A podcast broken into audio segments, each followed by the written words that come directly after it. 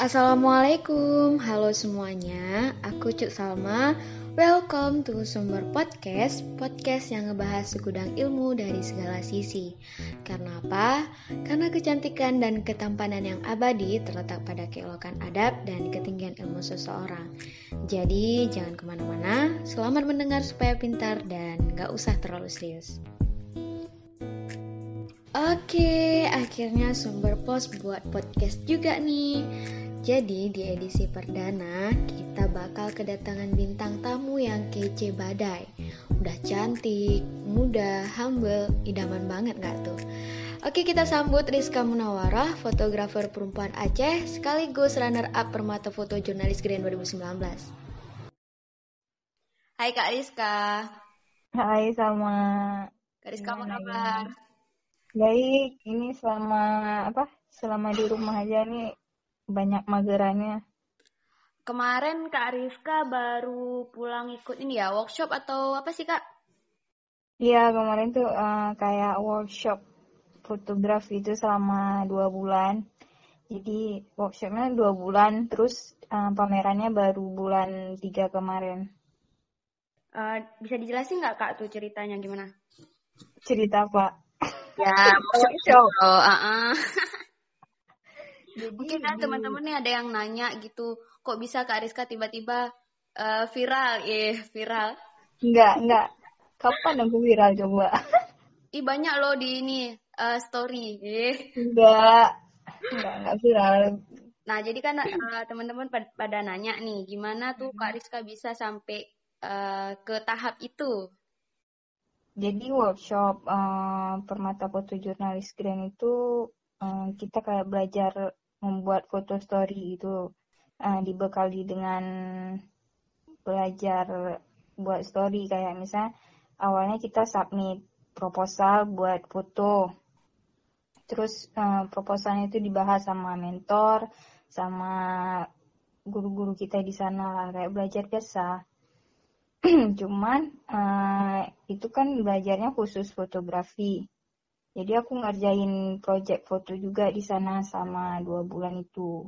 Terus belajar soal visual storytelling kayak hmm, pendekatan visualnya, terus um, editingnya, sequencingnya, pitching dan segala macam lah itu.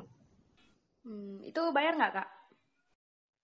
Enggak sih, uh, cuman karena aku dari Aceh terus ke sana mereka juga kasih grant itu sebesar 7 juta setengah grant grant yang dikasih uh, terus dan di sana kita uh, apa kayak segala macam ngekos terus uang makan itu dari sendiri mereka cuma ngasih mereka ngasih 7 juta setengah buat kita ngerjain project yang mau kita kerjain itu. Hmm, ini Kak, ada titipan pertanyaan nih dari teman-teman. Uh, inspirasi atau motivasi awal Kak Rizka jadi fotografer tuh atau terjun ke fotografi apa? Kalau inspirasi aku dalam buat-buat foto itu sebenarnya inspirasi itu kan bisa datang dari mana aja. Uh, kalau aku sih inspirasinya bisa dari musik, dari film, terus dari apa pun yang aku lihat di kehidupan sekitar yang terutama yang paling dekat-dekat sama aku. Kayak misalnya uh, pas aku ngerjain project foto mafia santri. Nah itu kan aku lagi asrama. Hmm. terus uh, biasanya sih aku suka uh, suka bikin project foto yang yang apa? Yang projectnya itu dekat sama aku gitu. Itu biasanya nah, Kariska untuk nyelesain hmm? biasanya Kariska untuk nyelesain project itu uh, dari jauh-jauh hari udah nentuin ide atau secara nggak sadar gitu langsung? Di hari itu Kak Rizka punya pikiran buat uh, motret itu langsung Kak Rizka motret gitu atau memang udah dari jauh-jauh hari Kak Rizka persiapkan? Kalau untuk project-project itu, kalau misalnya untuk project kayak Mafia Santri itu itu kepikirannya pas lagi di asrama, pas lagi di asrama ini kenapa aku nggak ngerjain uh, foto pas aku di asrama kan ya karena uh, pas di asrama kan apa maksudnya uh, aku nggak bisa keluar kan. Susah buat ngerjain project yang agak jauh dari aku. Jadi aku mutusin buat ngerjain project itu aja buat yang di asrama kayaknya menarik nih kan. Soalnya kan pesantren uh, pas kita lagi kuliah yang biasanya kalau kita kuliah itu kan nggak nggak ada pesantrennya kan cuma cuma ini agak beda gitu Nah, langkah awal nih Kak buat terjun ke bidang jurnalis foto gimana tuh Kak? Langkah awal ya, pertama tama dari tutorial, tutorial. Bisa nggak nggak kayak langkah awal sih, cuma awalnya aku terjun ke foto itu di itu di sumber pos. Nah, aku belajar belajar belajar ilmu jurnalistik di sumber pos terus uh, mulai kan udah suka liputan, suka motret, suka terjun lapangan, terus uh, mulai ngulik-ngulik lagi soal foto jurnalistik gitu. Berarti Kak Rizka sebelum jadi uh, fotografer jurnalis, Kak Rizka juga uh, ini ya wartawan tulis ya? Ya awalnya aku nulis di Sumber Pos, di Tabloid Pikiran Merdeka, Nah, uh, gimana nih cara Kak Rizka buat uh, foto itu jadi cerita? Jadi seolah-olah tuh kayak yang lihat tuh jadi kayak mengalami langsung gitu ya? Iya, gitu. Emang kalian ngeliatnya gitu Iya, gitu. Iya, toh. Uh-uh. Ya, gimana tuh? Foto foto cerita itu kan uh, ada, misalnya rangkaian-rangkaian foto yang bisa dijadiin cerita ya motretnya yang harus banyak gitu. Apa aja gitu ya kak di foto? Uh, uh, misal misal kita udah punya ide satu ide buat dijadiin cerita. Gimana ya jelasin aku cara jelasinnya? Coba coba diulang pertanyaannya. Gimana, gimana cara cara membuat itu, itu seolah-olah kayak yang ngelihat itu bisa apa ya kayak berada di dalam foto itu juga gitu. Kayak memang dia gitu yang ngelihat bukan si fotografer. Nah itu caranya ya kita jadi apa pas kita motret itu kita harus merasa kita jadi subjeknya kita berada dalam si dalam uh, dalam subjek kita. Misalnya kita harus dekat sama subjek kita Terus kayak kayak misalnya nih aku ngerjain uh, foto uh, asrama sama foto petani yang yang aku kerjain di Jakarta itu. Nah, pada saat aku ngerjain foto yang di asrama, aku kan memang memang jadi santrinya. Jadi orang jadi nggak ada jarak antara fotografer dan uh, apa yang kita foto gitu. Terus pas ngerjain uh, foto petani juga aku uh, apa misalnya ngelakuin pendekatan dulu sama petaninya kayak misal aku udah banyak kayak soalnya. Pas ngerjain uh, foto uh, foto petani itu aku nginap juga sama petaninya. Jadi aku ngerasain gimana gimana pas uh, mereka bertani. Terus jadi aku bisa pokoknya jangan ada jarak lah antara fotografer sama si subjek Oke. Nah, biar orang biar orang ngerasa dekat juga pas ngeliat foto kita. Ya, ya. Penting nggak foto itu menurut Kak Rizka? Foto apa penting? Ya. Fotografi. Selaku Kak Rizka fotografer, menurut Kak Rizka seberapa penting uh, dunia foto buat Kak Rizka? Ah, dunia foto ya penting lah foto karena kan foto itu untuk merawat ingatan kita. Bahkan foto dokumentasi itu menurut aku juga penting kayak misal foto foto apa ya foto di album foto kita. Pas kita 10 tahun ke depan kita ngelihat foto kita yang lama itu kan kita kayak merasa oh iya aku pernah gini ya dulu aku gini ya dulu. Ya gitulah foto. Sangat penting untuk merawat ingatan kita. Nah, terus gimana nih Kak, Kak Rizka meyakinkan orang-orang sekitar tuh uh, yang masih awam gitu kan, menganggap fotografi itu nggak ada apa-apanya, nggak hebat gitu. Atau misal, ya apa sih jadi fotografer? Apa apa pentingnya gitu? Atau apa hebatnya sih jadi fotografer? Apalagi kan kita kebanyakan di daerah kita tuh PNS ya yang paling hebat. Ya aku nggak, aku juga nggak ngehebatin fotografer, eh, profesi fotografer, profesi fotografer itu sama juga. Kalau profesi kan sama dengan profesi lainnya. Mm-hmm. Jadi aku nggak bisa ngeyakinin orang kalau ih fotografer nih profesi paling hebat sedunia, paling paling di atas profesi-profesi lain enggak. Tapi uh, apa ya tadi? Coba ulang sama. ini cara kita meyakinkan orang yang masih awam. Oh ya, maksudnya um, gini, orang-orang itu nggak perlu diyakinin kalau misalnya fotografer itu um, hebat. Ya dia nikmati aja foto-foto yang yang ada.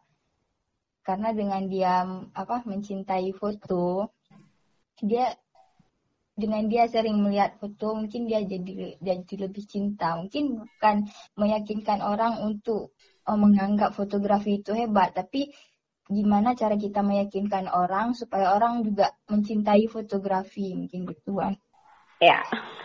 Ya. Gitu ya. Nah kalau misalnya nih mau ngambil view yang bagus gimana tuh kak? Terutama yang di indoor. foto yang bagus? Mm -mm. terutama yang di indoor nih.